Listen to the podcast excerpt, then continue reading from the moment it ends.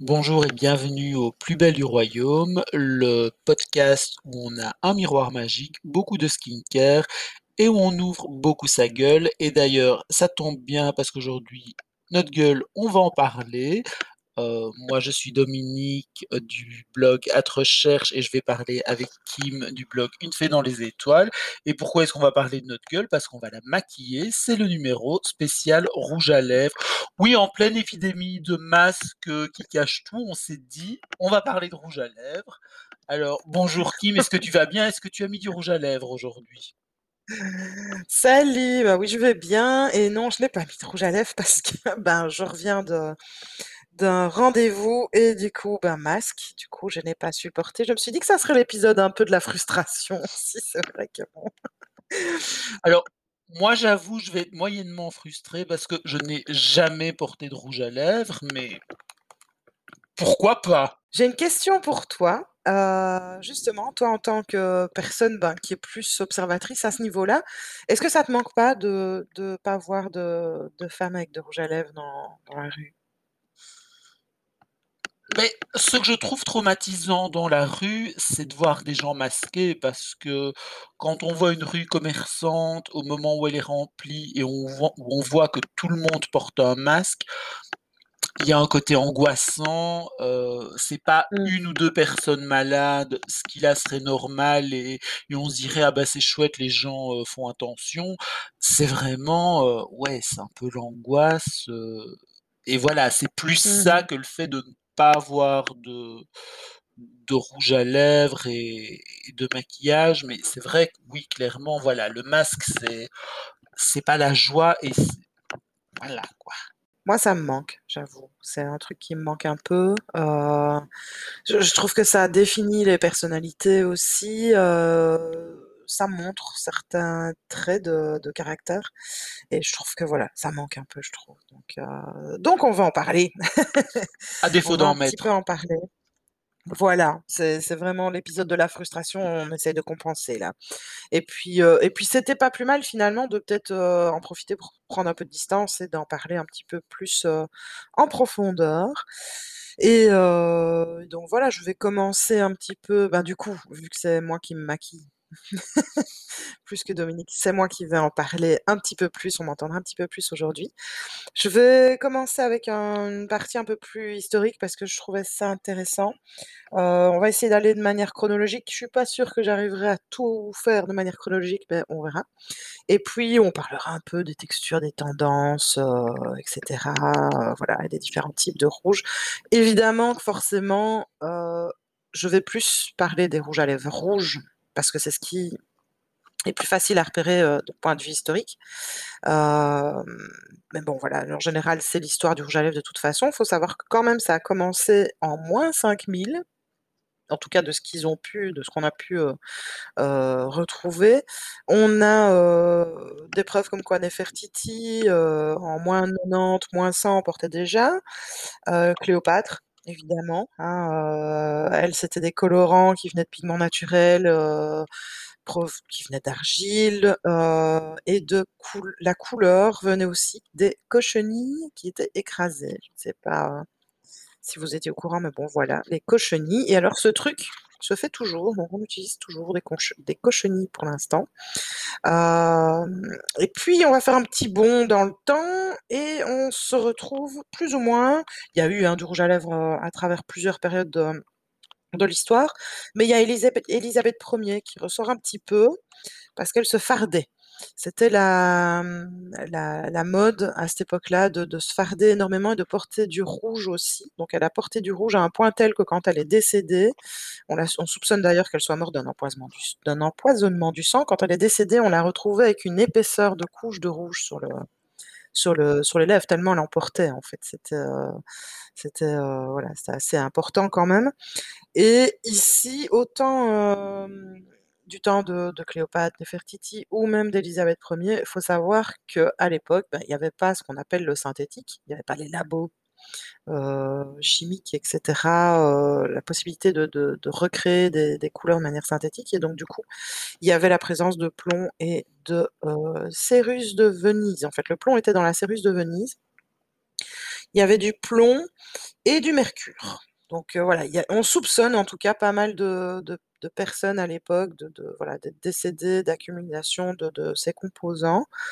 Il faut savoir aussi que les hommes, à certains moments de l'histoire et dans certaines, parties du monde, ont porté du rouge sur leur leurs lèvres aussi. Ça, c'était intéressant à savoir, je trouvais.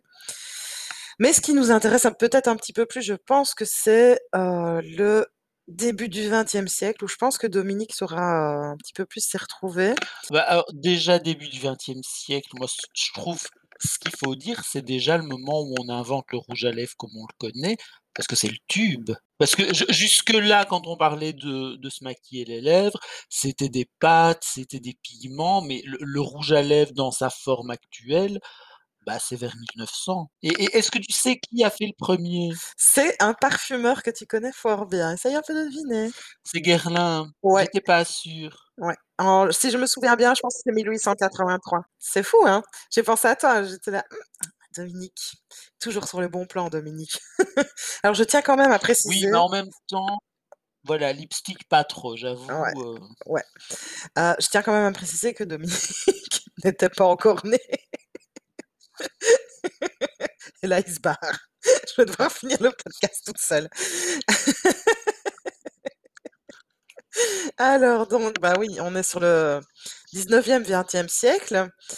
Hem, on a en fait une, période, assez intéressante à partir de la fin de la Première Guerre mondiale. Du coup, hein, vous devinez bien qu'il y a les, les 20s, hein, les années 20 avec les années folles et c'est là aussi que commence, l'âge d'or d'Hollywood, en fait.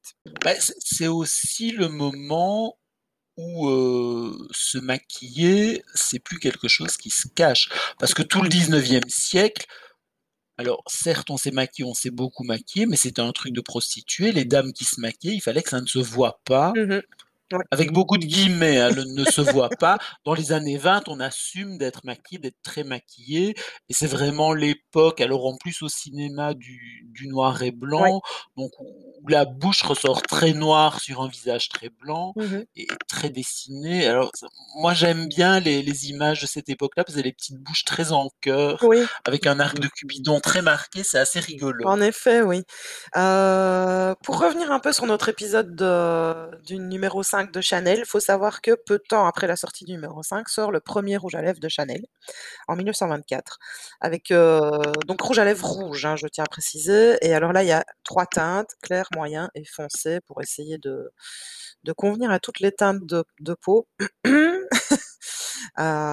et donc voilà, là, on commence un peu avec des stars qui portent des rouges à lèvres très rouges. Il y a, heu, Marlène Dietrich, Rita Hayworth, et le rouge devient vraiment quelque chose de «normalisé» entre guillemets, à un point où il y a des incohérences qui se font, par exemple, dans les films d'époque. Heu, par exemple, Autant en emporte le vent qui lui est sorti en 1939. On voit Vivienne Leith qui porte un rouge à lèvres bien rouge, alors qu'on sait bien qu'à l'époque de la guerre de Sécession, elle ne portait pas des rouges à lèvres rouges comme ça, mais vu que c'était en 1939, c'était la mode, bah, il fallait en porter aussi dans les films d'époque, qui voilà. Alors ce ce qui joue aussi, c'est que c'est un des premiers films en couleur Mmh mh. et on ils avaient vraiment du mal à à gérer les les couleurs aussi et et c'est vrai que l'arrivée de la couleur et du Technicolor, ça a vraiment boosté le le jeu qu'on avait sur le chromatisme et c'est ça qui a fait la un peu la carrière de Rita Hayworth, Mmh qui était rousse, c'est parce que c'était le Technicolor. Avant ça, il y avait brune et blonde pour le noir et blanc, le reste, ça n'intéressait pas. Donc c'est vrai que la le fait que le cinéma passe en couleur Bah, ça et en plus des hein. couleurs pas toujours bien gérées parce qu'elles sont parfois hyper Mmh. saturées, bah, ça joue énormément. Ouais, ouais, exactement. On commence à voir aussi, heu, quelques marques, hein, qui se démarquent. Heu, forcément, il y a, heu, Elisabeth Arden, hein et hem, Helena Rubinstein. Dans les années 20, il y a ça, c'est un truc quand même assez connu, mais bon, vous vous doutez bien qu'il y avait les suffragettes, hein, heu, qui ont commencé à faire des manifestations et en 1912, Ardenne descend donner, distribuer des rouges à lèvres dans la rue aux manifestantes, heu, suffragettes. Heu, donc le rouge à lèvres commence à devenir Enfin, il l'était sans doute déjà à l'époque de enfin voilà, un moment où il y avait des ethnies et où le rouge était sans doute symbole de guerre, heu, ou de fierté. Là, il a vraiment un symbole sociétal qui est plus, heu, répandu à travers le monde et qui, heu, qui devient une le rouge à lèvres rouge devient une couleur un peu de revendication, sociale et d'appartenance, de féminisme, donc heu, ça ça devient quand même assez intéressant à ce niveau-là.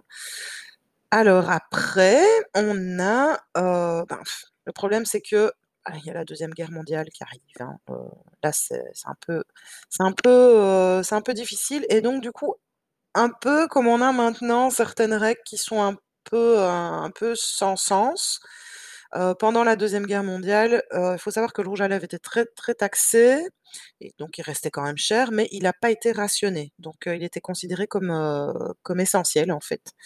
Donc il était il était possible de s'en de s'en procurer.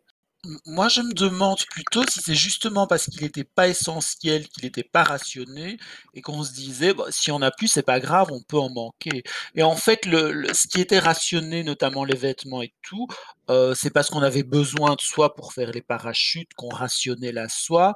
On avait besoin d'uniformes pour les armées, donc on rationnait la laine, heu et le coton. Enfin, voilà, je pense que c'est plus le rouge à lèvres, on peut, c'est Oui, c'est pas un super indispensable et c'est pas non plus quelque chose qui va jouer sur les su sur les biens de première nécessité. Si on vient en manquer, on ne mourra pas de faim, c'est pas quelque chose qui est indispensable non plus au bon fonctionnement de l'armée, quoique les uniformes, mais il y a quand même un rapport avec l'armée. Oui, oui. Donc en gros, c'est pas c'est pas le PQ d'aujourd'hui, hein? Mais le rapport avec l'armée, c'est qu'en fait donc faut savoir que Ardenne et Rubinstein commencent un petit peu à se taper dessus l'une l'autre, gentiment pour l'instant, ça ira un peu plus difficilement après.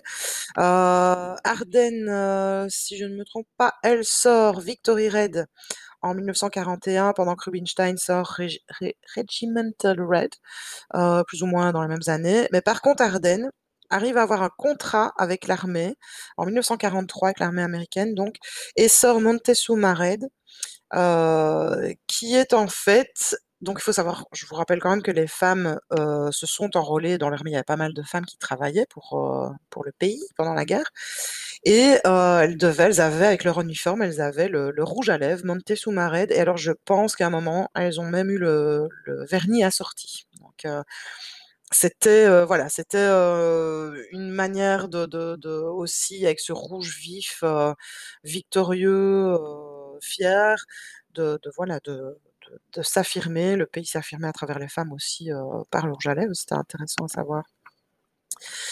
Donc heu, voilà, c'est marrant parce que bon, bah, ça passe, il y a quand même ce côté un peu d'affirmation, heu, de fierté qui passe des fr des suffragettes, heu, dans les années 20 et qui continue, mais sous d'autres, pour d'autres besoins dans les dans pendant la deuxième guerre mondiale. Je reviens sur un petit truc que j'ai oublié de préciser, donc tu parlais du, de l'arc de Cupidon pour les années 20. Heu, c'est vrai qu'en fait, elles faisaient leur bouche très, très petite, heu, avec un arc du Cupidon très, heu, très prononcé. Je pense notamment que c'était pour que ça se voit au départ plus sur les films, non, il me semble? Et que du coup, ça s'est, ça s'est décalqué dans la dans la vraie vie. Enfin, quoi qu'il en soit, il y a, Rubinstein qui a d'ailleurs sorti un rouge à lèvres qui s'appelait Cupid's Bow à cette époque-là. Donc, c'est pour pour dire à quel point c'était fort comme, comme manière de se maquiller. Dans les, heu, dans les figures, heu, historiques ap après ça, bon, on a forcément Marilyn Monroe et alors Marilyn Monroe, elle, c'était assez spécial parce que, heu, je crois que c'est une des premières actrices pour lesquelles ça a mis énormément de temps à chaque fois qu'on devait travailler son maquillage, en fait, puisque son make-up artiste qui s'appelle enfin qui s'appelait, je suppose qu'il n'est plus là, mais Alan Whitney Snyder la maquiller en faisant des dégradés de rouge, ce qui est un truc complètement normal aujourd'hui, ça on sait. Enfin, je veux dire, il y a même des tutos sur YouTube où on sait bien que le dégradé de rouge, ça existe. À l'époque, je pense que c'était pas souvent utilisé, donc avec du rouge plus foncé sur les commissures des lèvres et du rouge plus, heu, plus clair au centre. Du coup, ça prenait beaucoup, beaucoup de temps.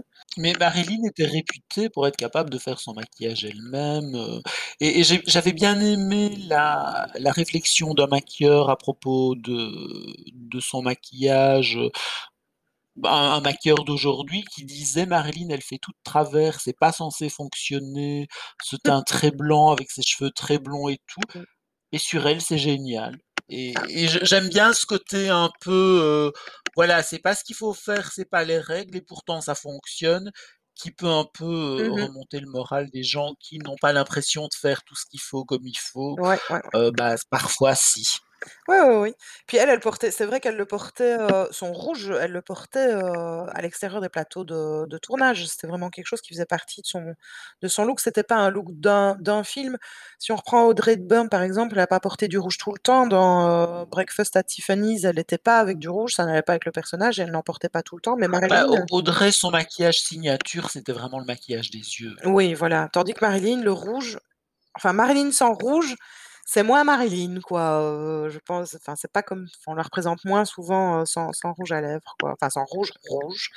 Heu, j'ai une petite anecdote sur, heu, Elizabeth Taylor, elle, elle n'en a pas por porté tout le temps, mais elle en a porté beaucoup sur, pas mal de plateaux. Il paraîtrait que sur le plateau, on ne pouvait pas porter plus rouge qu'elle. Donc les dames, qui travaillaient, sur le plateau ne pouvaient pas porter un rouge à lèvres plus rouge que celui d'Elizabeth Taylor. C'était elle qui devait avoir le plus, le plus vif. Je trouvais ça assez, heu, assez drôle. Donc voilà, c'était un petit peu on est un peu sur les les grandes icônes d'époque, heu, c'est très intéressant et alors après, malheureusement, heu, dans les années 60-70, au niveau du quotidien, on revient sur, heu, sur un look, heu, en tout cas pour monsieur enfin pour madame tout le monde, pardon, heu, sur un look beaucoup plus neutre, hein. C'est les 60s, les 70s, on est dans les les lèvres très, heu, très nude. C'est même un peu fadasse à ce côté-là. Oui, mais encore une fois, c'est le jeu de la balance, c'est qu'on maquille très fort les Les yeux, yeux ouais.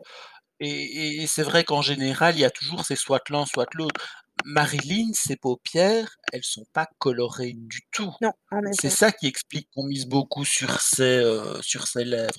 Dans les années 60, les les les paupières, enfin le oui, les les sur les toutes les paupières et les cils de de Twiggy, heu, clairement, voilà, si on lui met un rouge à lèvres rouge vif, ça commence à faire beaucoup et à alourdir énormément un visage et à faire trop de points d'attention. Alors, ça, c'est un peu le vieux débat maquillage, US, où on a tendance à faire tout et maquillage en Europe, où on a tendance à miser soit sur l'un, soit sur l'autre, mais pas sur l'ensemble du visage en général. C'est marrant dans cette époque-là, moi ça m'avait toujours, heu, enfin en tout cas quand j'ai commencé à remarquer ça quand j'étais plus jeune, hein, en voyant les films et cetera, je trouvais ça drôle parce qu'elle portait même du rouge à lèvres qui effaçait presque la bouche du visage. C'était vraiment porter une couleur pour pour, Oui. heu, pour faire disparaître les lèvres, heu, ça se fondait vraiment dans le visage, c'était assez drôle parce que du coup quand elle se mettait à parler, on se dit: «Ah ça marche, il y a des lèvres, ça fonctionne». Heu, cela dit, il y a eu quelques, quelques rebelles comme à chaque époque, puisqu'on voit tout doucement, heu, le punk qui commence aussi un petit peu à émerger. On le voit notamment avec la chanteuse de Blondie, Debbie Harry, il y a la chanteuse des Runaways. Et plus tard Alors Debbie Harry, elle s'est jamais cachée, son inspiration, c'était Marilyn, hein. ah oui, oui, mais l'a porté d'une façon beaucoup moins conventionnelle que ce que Marilyn ne le faisait, puisque l'époque ne enfin ne le voulait pas, ce n'était pas la mode à ce moment-là. Et alors, heu, un petit peu plus tard, ben, on voit Courtney Love notamment, toujours dans le dans le punk, hein, heu, qui elle, heu, oui, c'est Courtney Love sans rouge à lèvres beaucoup plus tard. Ah oui, beaucoup plus tard, mais ça ça reste dans Oui, le dans le punk. est-ce que Courtney Love est un bon exemple? C'est même pas du rouge à lèvres, ça lui dégouline sur tout le bas du visage. Oui, c'est clair qu'on se demande ce qu'elle a fait avant de tourner son clip. Heu, mais oui, mais ça reste voilà dans dans le dans le dans la mouvance punk, ben là on on tournait vers le vers le grunge, c'est clair, ça c'est dans les années 90 et heu et voilà et puis malheureusement dans les années 90, on arrive on revient un peu sur, heu c c'est marrant, c'est un peu un mélange de nude des années 70 mais moche. puisqu'on a ce nude qui devient presque brun, heu et avec ce Alors les années 90, c'est quand même la pire période de l'histoire du maquillage des lèvres avec un truc absolument traumatisant. C'est le rouge à lèvres relativement clair avec le crayon très foncé autour des lèvres.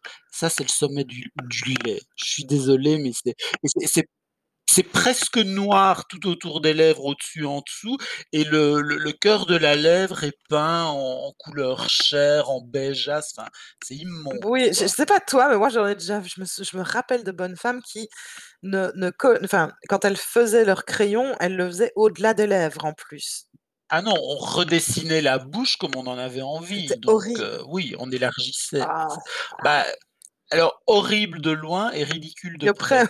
de près, mais Et et et fascinant. notamment, moi, je je je je prenais régulièrement le bus, tu sais, à un moment où on prenait les transports en commun où et où on voyait la bouche des gens, avec une dame, heu, qui faisait encore ça et alors bon, j'explique que c'était une dame d'origine africaine, donc avec la peau foncée et le crayon était vraiment noir et la bouche claire et en fait, son crayon vraiment noir au-dessus de la bouche claire, on avait l'impression qu'elle portait la moustache. C'est pas un gloss par hasard qu'elle mettait en histoire de non? Non, parce que c'é c'était pas assez brillant. Ah ça va, déjà ça. Donc c'était vraiment et et c'était vraiment un beige plus clair que la couleur de de ses lèvres et de sa peau. C'était vraiment c'était beige, quoi. C'était pas, heu, c'était pas du tout une couleur de de lèvres, heu, non Ah ouais, et c'était beige clair, c'était pas beau. Voilà, quoi. Donc ça, alors si si vous pouvez me faire plaisir, c'est le crayon à lèvres non, pas pas plus foncé que le rouge à lèvres, pas plus foncé que la couleur des lèvres au naturel parce que quand quand on même s'il est de la couleur du rouge à lèvres, il s'efface en dernier alors que le rouge à lèvres est parti. Le mieux, si vous voulez utiliser du crayon à lèvres, choisissez-le de la couleur de vos lèvres. Heu, oui oui, heu, sauf si c'est rouge. Mais heu, oui, si on reste sur le côté, heu, 90s.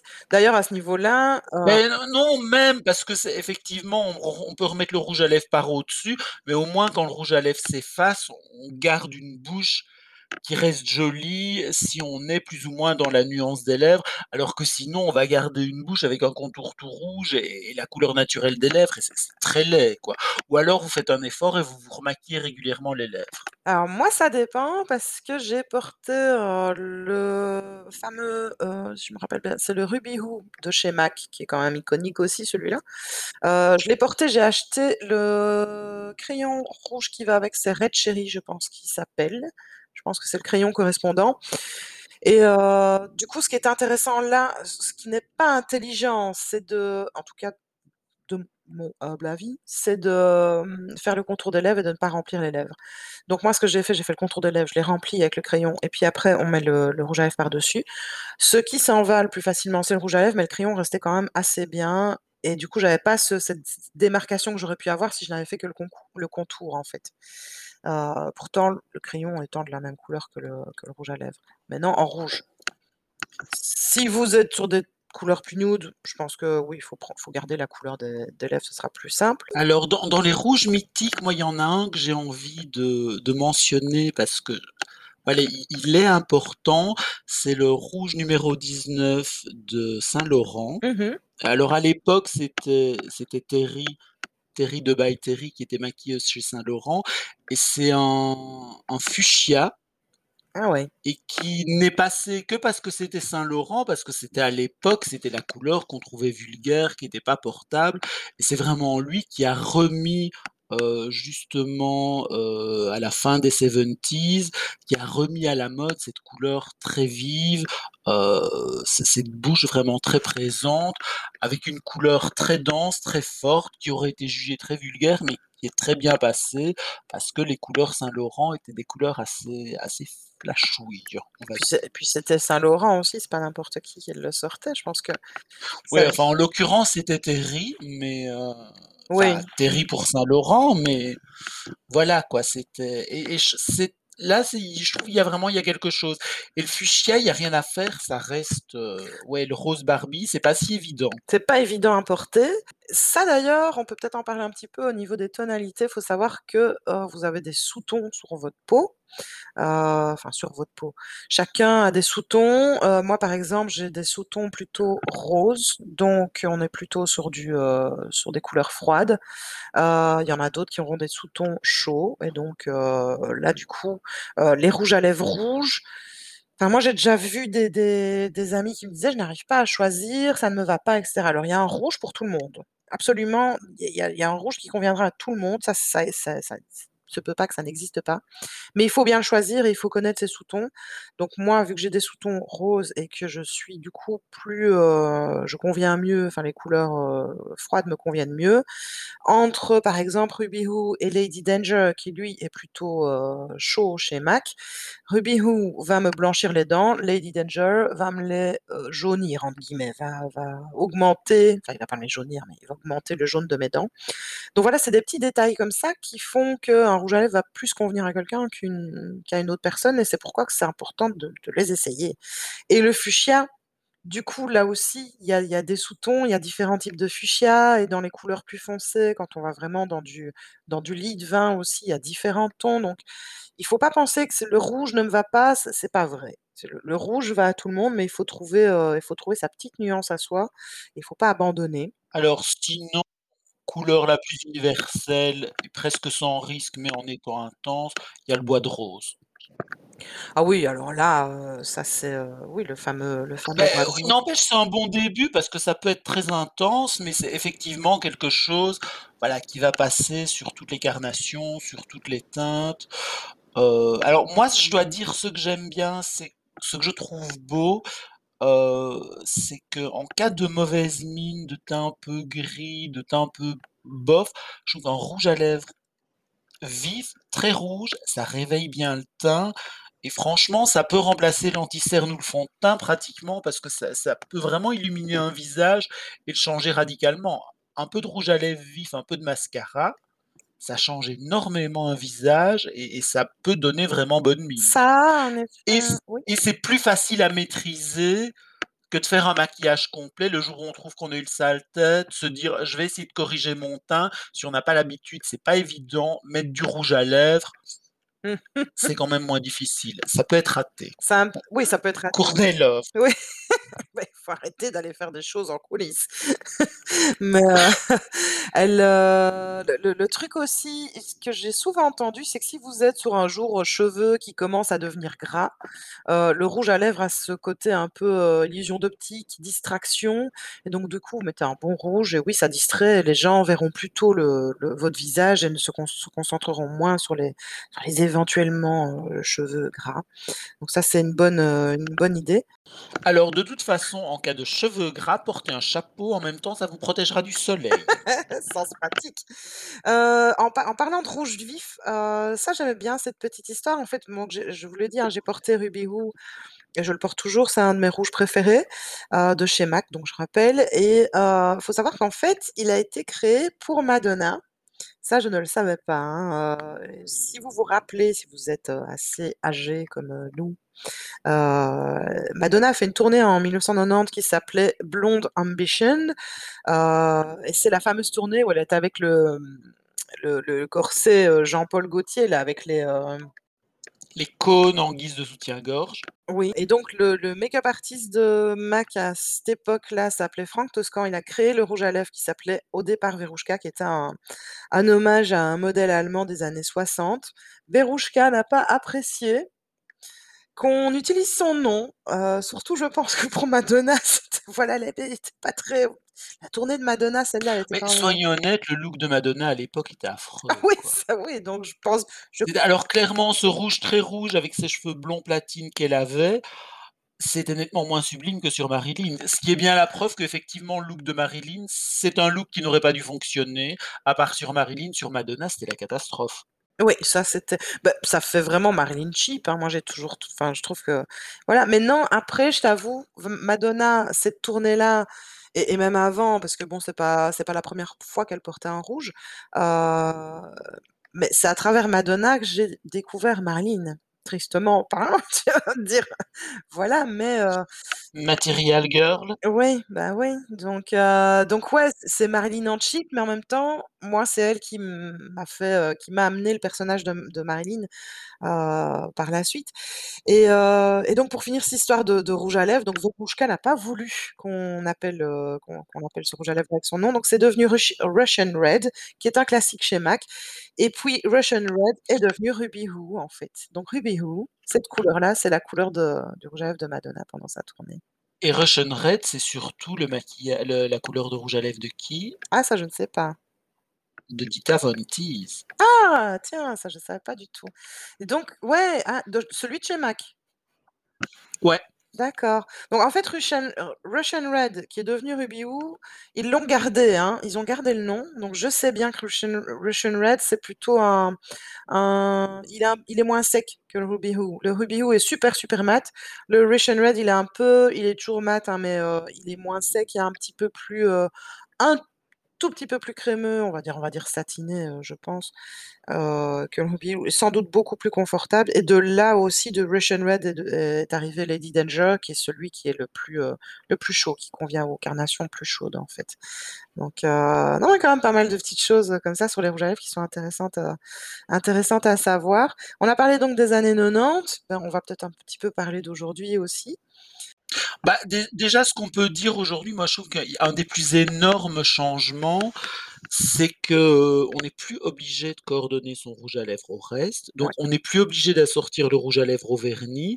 On peut s'habiller en rose et porter du rouge, rouge et on peut être rousse et porter du rouge à lèvres si on veut, Mmh mh. enfin, Il y a moins ça de s'est quand même vachement libéré. il y a moins de diktats, heu, à ce niveau-là, ça c'est clair. Il y a évidemment beaucoup plus de textures aussi, hein, parce que bon, entre, je sais pas moi, les années 40 et maintenant, heu, on est sur des textures, il y a il y a des finis mat, des finis, ultra mat velours, il y a des, ça, on a toujours joué beaucoup là-dessus, hein, notamment, heu, bah, un des trucs de Marilyn, c'était de terminer son maquillage de la bouche à la vaseline pour Mmh mh. rendre, l'effet brillant, donc Ouais. Je veux dire, donner de la brillance, des rouges à lèvres mat, il y en a toujours eu.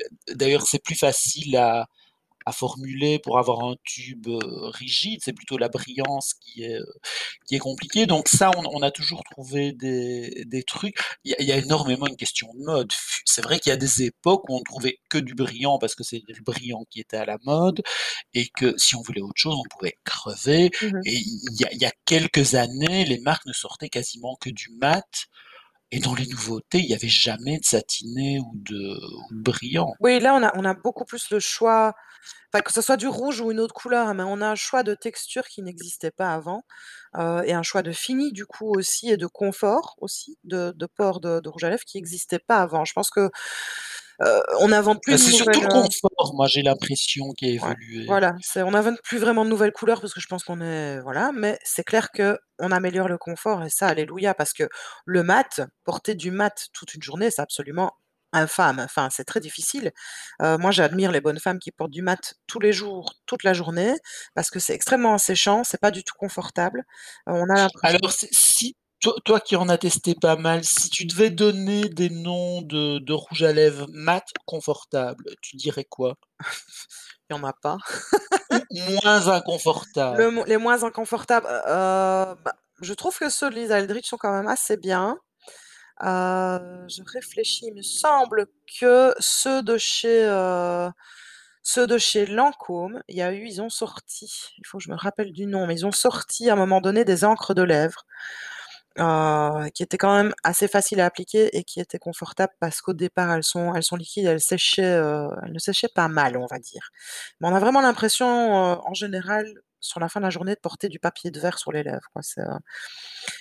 Tellement c'est rigide. Pas le papier de verre dans le sens, ça gratte, hein, mais vraiment ce côté de choses rigides, heu et fines mais rigides, posées par-dessus les lèvres, c'est vraiment c'est vraiment difficile.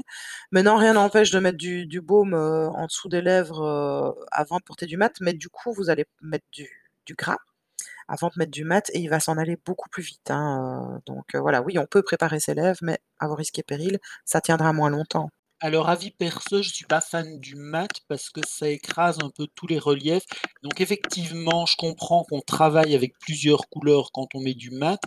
Alors qu'avec du satiné, bah, il y y a plus de brillance, il y a plus de reflets, la bouche donne tout de suite l'impression d'avoir plus de volume, heu, et cetera. Moi, je le mat, je trouve ça un peu, heu et je trouve que ça rétrécit un peu la bouche aussi, c'est pas forcément génial, génial. Alors le mat dans une couleur très foncée, très brune, c'est la catastrophe d'après moi, mais voilà, c'est une question de goût, hein. Si ça vous amuse, faites-le. Après, moi je trouve qu'il y a des des femmes qui le portent très, très bien le rouge à lèvres très foncé, mais comme tu le dis, il faut pas avoir les lèvres trop fines, sinon, heu, bon, bah, voilà, vous ressemblez enfin, on a l'impression d'avoir les enfin, ça peut diminuer quasi de moitié le niveau, heu, le volume des lèvres, ce qui est un peu un peu dommage. Après ça peut être une, tendance en soi, hein, heu, chacun ses goûts. Mais c'est vrai que c'est pas flatteur, sur sur l'ensemble du visage. Si vous avez le teint gris, heu, grisonnant comme ça, ben, ça va, heu, ça va attirer encore plus ce côté gris, d'attention sur ce côté gris, donc faut quand même faire un petit peu attention à son teint, mais voilà. Moi j'aime bien le rouge à lèvres mat. Je trouve que c'est très joli, mais il faut que ça soit porté avec un teint qui soit vraiment travaillé de manière à ce que ce côté mat, heu, ne soit pas trop, agaçant, on va dire, fatigant. Heu, mais oui, sinon, bah, oui, y a maintenant, il y a toutes sortes de de gloss aussi, de de fini laqués, Lancôme encore, qui s'est qui s'est fortement, fortement inspiré des, heu, des rouges à lèvres coréens, à ce niveau-là. Heu, bah, oui, il y a il y a beaucoup de textures et là pour l'instant, bah, on en parlait juste avant de d'enregistrer avec Dominique de du retour des années 90 qui était en train de commencer à s'installer avant la pandémie. Je crois que là, on a remercié un peu on s'est dit: «Ouf, le masque arrive!»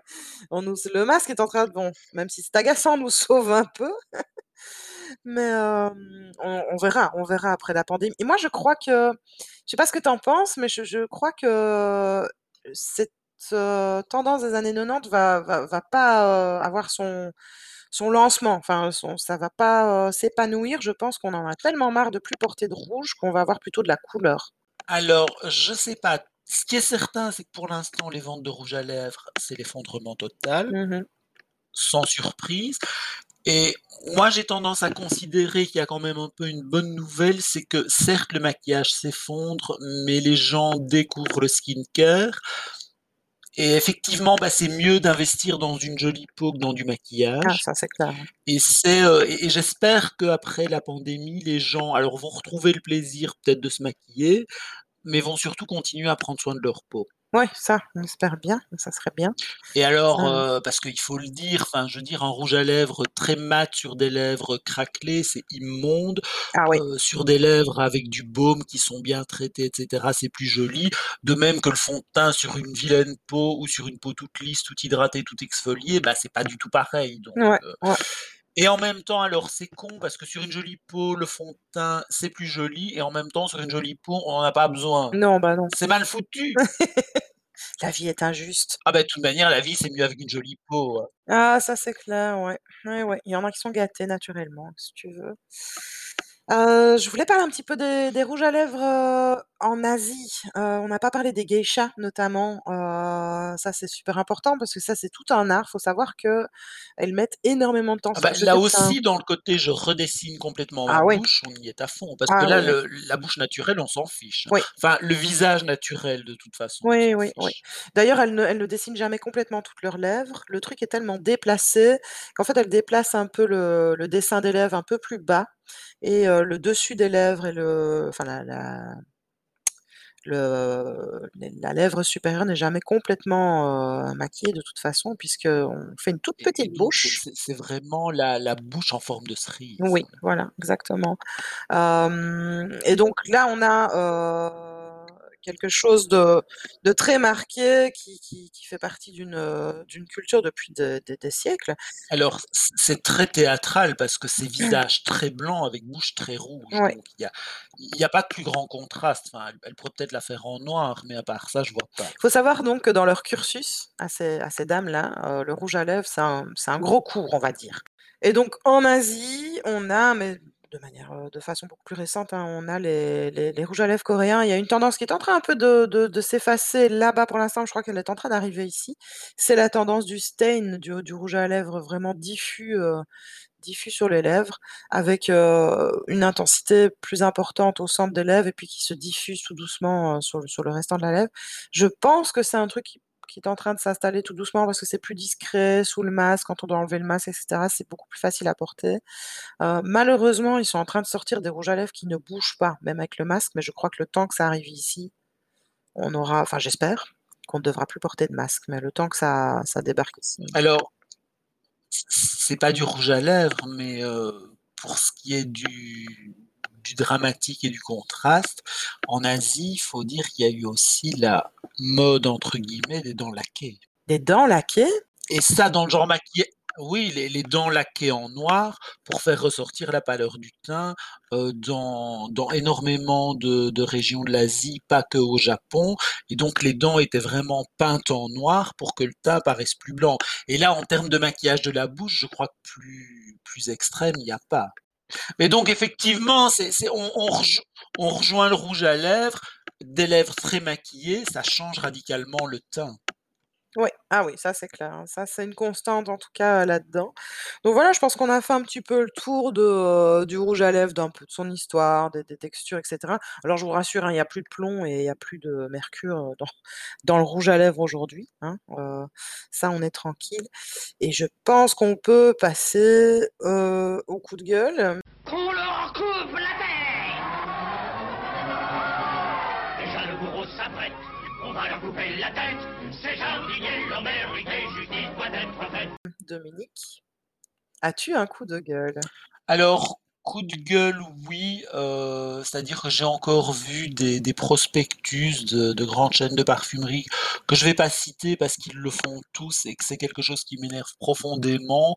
On continue encore de glorifier le le bronzage et la mode des peaux bronzées. Alors oui, en parlant de maquillage, en parlant d'auto-bronzant, mais on continue d'entretenir l'idée que la beauté, c'est d'être bronzé et donc forcément, on envoie les gens se foutre au soleil. Alors soi-disant, on peut bronzer sans danger avec des crèmes solaires.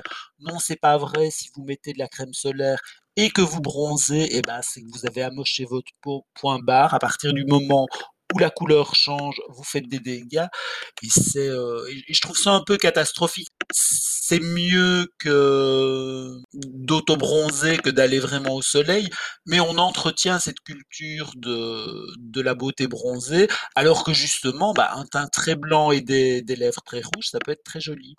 Alors toi, Kim, je suppose que tu as forcément matière à râler sur quelque chose? Oui, aujourd'hui j'ai matière à râler sur quelque chose. Je suis un peu, s j'ai essayé, heu, je sais bien qu'elle est pas mauvaise non plus, mais je sais bien que tu ne l'adores pas, heu, la marque Geek and Gorgeous, hem Ah, j'ai jamais testé. Ouais, donc moi j'ai j'ai acheté, je crois que j'ai 2-3 produits, j'ai un toner, j'ai, heu, une lotion, heu, au BHA, heu et un toner, heu, qui lui est plutôt hydratant, panthénol et cetera. Et heu, je suis un peu alors bon, je pense qu'il y a elle est intéressante dans le sens où, heu, où elle peut aider des personnes qui débutent dans le skincare, mais par contre, qu'est-ce que c'est emmerdant! Heu, au niveau des textures, c'est vraiment pénible, c'est enfin, je trouve pas que c'est, heu, que c'est sympa. Oui, j'ai un cleanser aussi qui n'est pas n'est pas très sensoriel non plus. Je voilà, les packaging, bon, bah, il y a rien non plus de très, folichon. C'est joli, mais bon, ça reste du plastoc, les pour, pour vraiment pas Ouais, c'est pas très cher. Oui, c'est pas cher, voilà. Faut le dire aussi. Mais, j'ai envie de dire que comparé à bah, on on peut dire la même chose de The Ordinary, hein, on parle de texture, heu, assez simple avec du mono-ingrédient ou quasi du mono-ingrédient. On est, au départ sur quelque chose de très, très, très basique qui peut être vite ennuyeux aussi, ça je suis totalement d'accord. Mais la différence entre les 2, c'est quand même que The Ordinary fait partie de DCM. Donc je et je pense qu'il y a plus de logique là, dans le sens où s quand une fois qu'on commence à devenir un peu plus averti, heu, en termes de skincare, on peut évoluer vers Ilamide ou vers NIOD et où on a des choses, heu, plus intéressantes, heu, à ce niveau-là, heu, même en composition. Tandis que les autres marques qui ont, bah, on va le dire quand même, hein, c'est quand même un petit peu du copiage, hein, heu heu, qui ont un peu regardé chez le voisin comme Geek and Gorgeous ou, heu, il y a qui d'autre? Il y a Typology, je pense? Jinky List. Ouais, voilà, Zinky List. Bah, elles n'ont que ça. Il y a il y a pas de moyen de d'é d'évoluer, on va dire, comme, heu, comme Alors moi, je dois quand même dire à la décharge de The Inky List qu'eux, ils sont quand ils ont quand même des formules un tout petit peu plus Oui. élaborées Mmh ouais. et ils collent très fort à la mode, c'est pas un très joli mot, mais à la nouveauté et ils savent quand même être réactifs et proposer des choses un petit peu, heu, un petit peu plus intéressantes que juste les ingrédients de base que tout le monde connaît. Mmh Heu, je trouve qu'ils sont un peu ouais, ils font quand même un effort. Alors Typologie, c'est juste la marque que j'ai pas envie d'essayer. Ah non, Heu, moi non plus, pas du c'est tout. une question de principe. Donc voilà, c'est un petit coup de gueule, hein, parce que c'est pas complet. Je trouve que Geek& Gorgeous, c'est pas mauvais non plus, mais c'est ennuyant, quoi, c'est bien beau de voir ces ces marques-là commencer à pulluler, mais voilà. Je trouve ça tellement ennuyeux que j'ai pas eu envie d'essayer, donc bah c'est ouais. pas moi qui vais te jeter la pierre. Voilà et en coup de cœur, est-ce que tu as un coup de cœur, heu, pour cet épisode? Alors, bah, je vais parler maquillage. Mmh mh. Alors, j'ai testé le baume essentiel de Chanel Ah et oui. c'est franchement bien. Alors donc, c'est un baume qui fait quoi? Bah, il apporte de la lumière, il apporte du glow, donc c'est vendu comme un gros stick.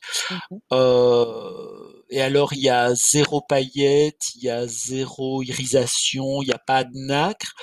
Heu, ça apporte vraiment alors, je vais pas dire du gras, mais un un aspect super hydraté, heu, bah, qui ressemble à celui que pourrait avoir la peau ap après, heu, après un un soin et cetera. Heu, l'avantage, ben, c'est que c'est hyper localisé, Mmh mh. donc c'est pratique parce qu'on peut attirer l'attention là où elle mérite d'être attirée et donc pas forcément sur la zone où on a les pores dilatés, ce qu'on aurait avec un soin. C'est hyper naturel, ça tient toute la journée. Alors moi, je trouve ça particulièrement intéressant pour qui? Bah, j'aurais tendance à dire les peaux mixtes et les peaux grasses, parce que justement ça peut rééquilibrer le truc et heu, bah, voilà, on peut le mettre sur les pommettes et sur les tempes qui sont des zones plus sèches, alors que le nez, il a tendance à briller naturellement et et donc ça va équilibrer. On a l'impression que le nez brille moins. Heu, c'est assez chouette. Franchement, Ça heu, a pas ce très, côté, très chouette heu, produit. Placard du, heu, du highlighter, du coup, c'est beaucoup plus naturel, je suppose, Ah on non, oui, c'est complètement naturel. Moi, honnêtement, on dirait que j'ai juste mis une crème, super hydratante ou ou à la limite un peu de vaseline, mais sans le côté complètement gras et beh, ça peut aussi très bien marcher sur les lèvres, voilà, à Mmh la mh. place d'un gloss. J'ai pas testé évidemment sur un rouge à lèvres mat, mais pour donner un peu de brillance, un rouge à lèvres qui sera un peu terne ou quoi, franchement, c'est très chouette. Très Ah chouette oui. produit, alors qui est cher, c'est du luxe, mais voilà, ça fait plaisir. On peut le mettre sur les paupières, il y a il y a vraiment il y a pas de matière, heu, très Mmh. très chouette et il y a moi j'ai pris, heu, en transparent, il y a vraiment 0 couleur. Mmh Ouais, et il y a il y a il vraiment existe en couleur? bien.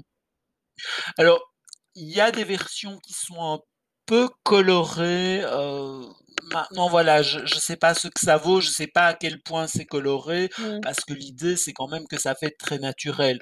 Donc Mmh effectivement, moi je trouve que si on apporte un côté un peu rosé, on va pas forcément l'apporter de la même façon sur tout Mmh le mh. visage. Là, clairement, en transparent, on pourrait le mettre absolument sur tout le visage, Ouais. sans sans problème. C'est franchement, heu, ouais, un un produit sympa, heu, hyper discret, hyper naturel, franchement. Alors là, on n'a pas l'impression de d'être maquillé parce que Mmh mh. c'est voilà, ça apporte alors pour avoir le côté un peu glowy qu'on aime dans les les dramas coréens, Mmh. c'est sympa Bah oui. parce que clairement, on aime la peau glowy des dramas coréens. Ah oui, ça j'aime beaucoup aussi. Mais du coup, ouais, c'est c'est vrai que ça ça permet de contrôler le glow, en fait.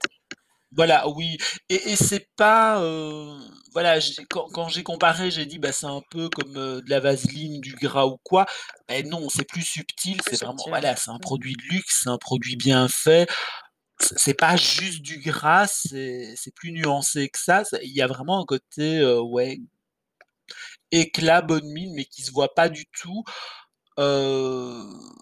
Honnêtement, pour que ça se voit vraiment, il faut vraiment aller en plein soleil ou en pleine lumière pour que là, on voit Un effet de matière, tu il veux y a dire? de la brillance. Mmh. Beh, non, vraiment un effet de brillance, sinon c'est vraiment juste un effet lumineux, heu, ouais, très chouette produit. Mmh. Vraiment pour le coup, heu et facile à utiliser parce que, bah, on peut pas se rater, enfin voilà, à moins d'en mettre sur la pointe du nez, heu, si on a la pointe du nez qui brille en fin de journée parce que, là effectivement Mmh. ça risque de faire un peu, heu, Too bof, mais ouais, sinon chouette produit. Ah oui, d'accord. Alors moi j'ai un petit coup de cœur, mais du coup en lien avec le coup de gueule.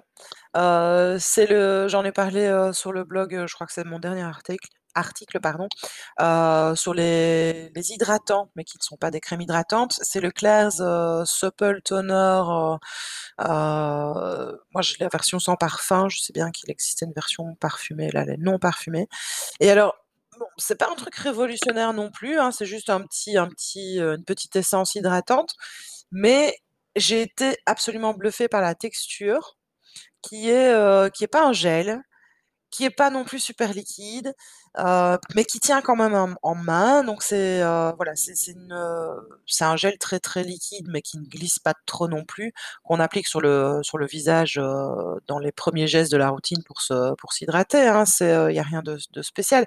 Mais je trouve que justement par rapport à Geek and Gorgeous où là on a du liquide, liquide, on a l'impression de se mettre de l'eau sur le visage et de rien d'autre, bah, là on a vraiment plus un plaisir de texture, heu, très, très fin je trouve et très subtil qui est qui est intéressant et qui je sais pas moi c'est ces petits trucs là qui font que dans une routine je prends mon plaisir quoi. Il y a c'est des petites, heu, des petites surprises comme ça.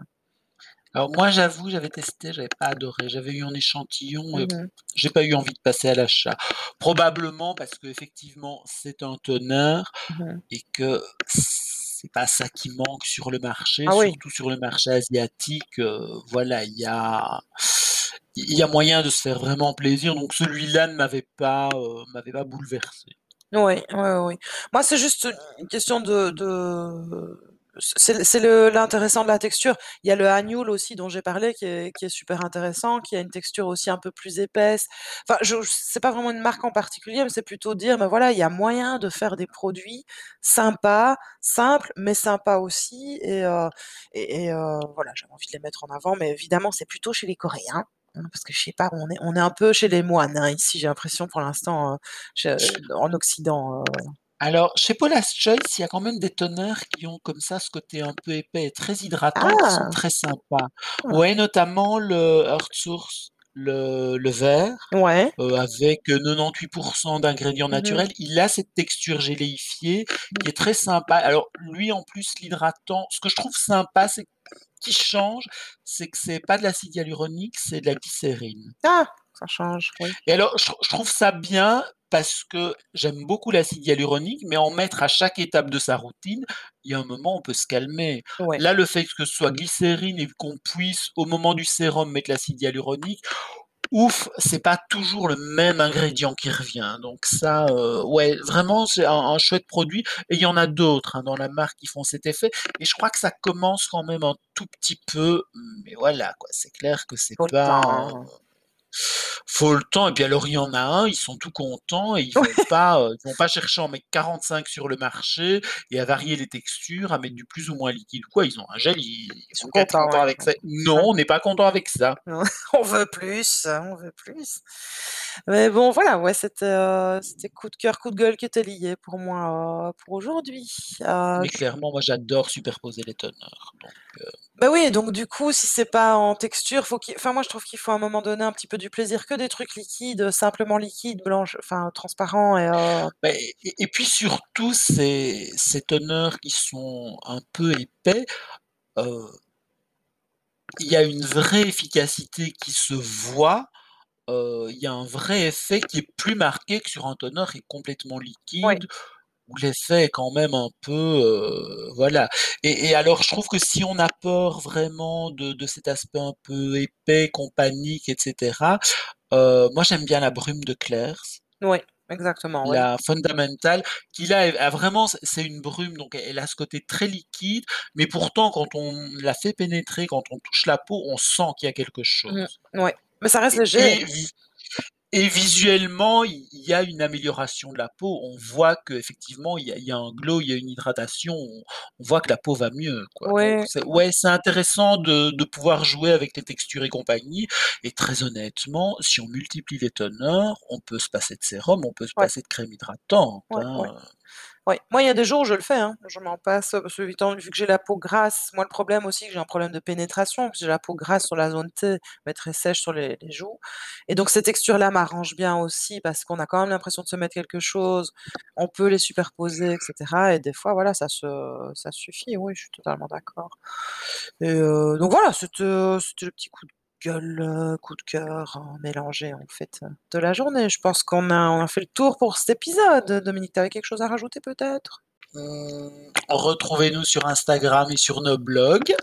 À part ça, tout va bien. On arrive tout doucement à la fin de la saison, hein, on vous prévient, hein, déjà, parce qu'on a eu des demandes de gens qui voulaient qu'on fasse un épisode toutes les semaines. Il faut savoir qu'on travaille tous les 2 à temps plein, donc voilà, c'est un peu dur, quoi, donc voilà. Alors pour moi, c'est plus facile, mais c'est Kim qui fait le montage, donc c'est quand même lourd. Ça demande du temps, ouais, heu, pour vous donner une idée, ça va prendre 3-4 heures pour un montage facile. Plus si le montage s'il y a eu des soucis et cetera, donc heu donc heu, voilà, mais donc on approche, tout doucement de la fin de la saison. On va voir un peu, heu, ce qu'on continue. Ce sera un petit peu suspense. On a quelques idées encore à vous soumettre avant de faire une petite pause bien méritée et en attendant, bah, voilà, vous nous retrouvez sur Instagram. Je mets, heu, dans les notes de bas de page, enfin, je sais pas les notes de bas de page, mais les notes de l'épisode, tous les liens, tous, nos pseudos sur, les différents réseaux sociaux. On met aussi l'adresse mail, on la rappelle quand même oralement, c'est, heu, lesplusbellesduroyaume@gmail.com, heu et n'hésitez pas à venir nous trouver sur, sur nos blogs respectifs. Dominique, c'est @recherche.blogpost.com et moi, c'est, ben, une fée dans les étoiles en toutes lettres, .be. Voilà et bien, on vous retrouve dans 2 semaines, pour un nouvel épisode et d'ici là, nettoyez-vous, hydratez-vous, protégez-vous. Salut! Au revoir les gens! Salut! Et mettez du rouge si vous voulez, mais gardez votre masque quand même.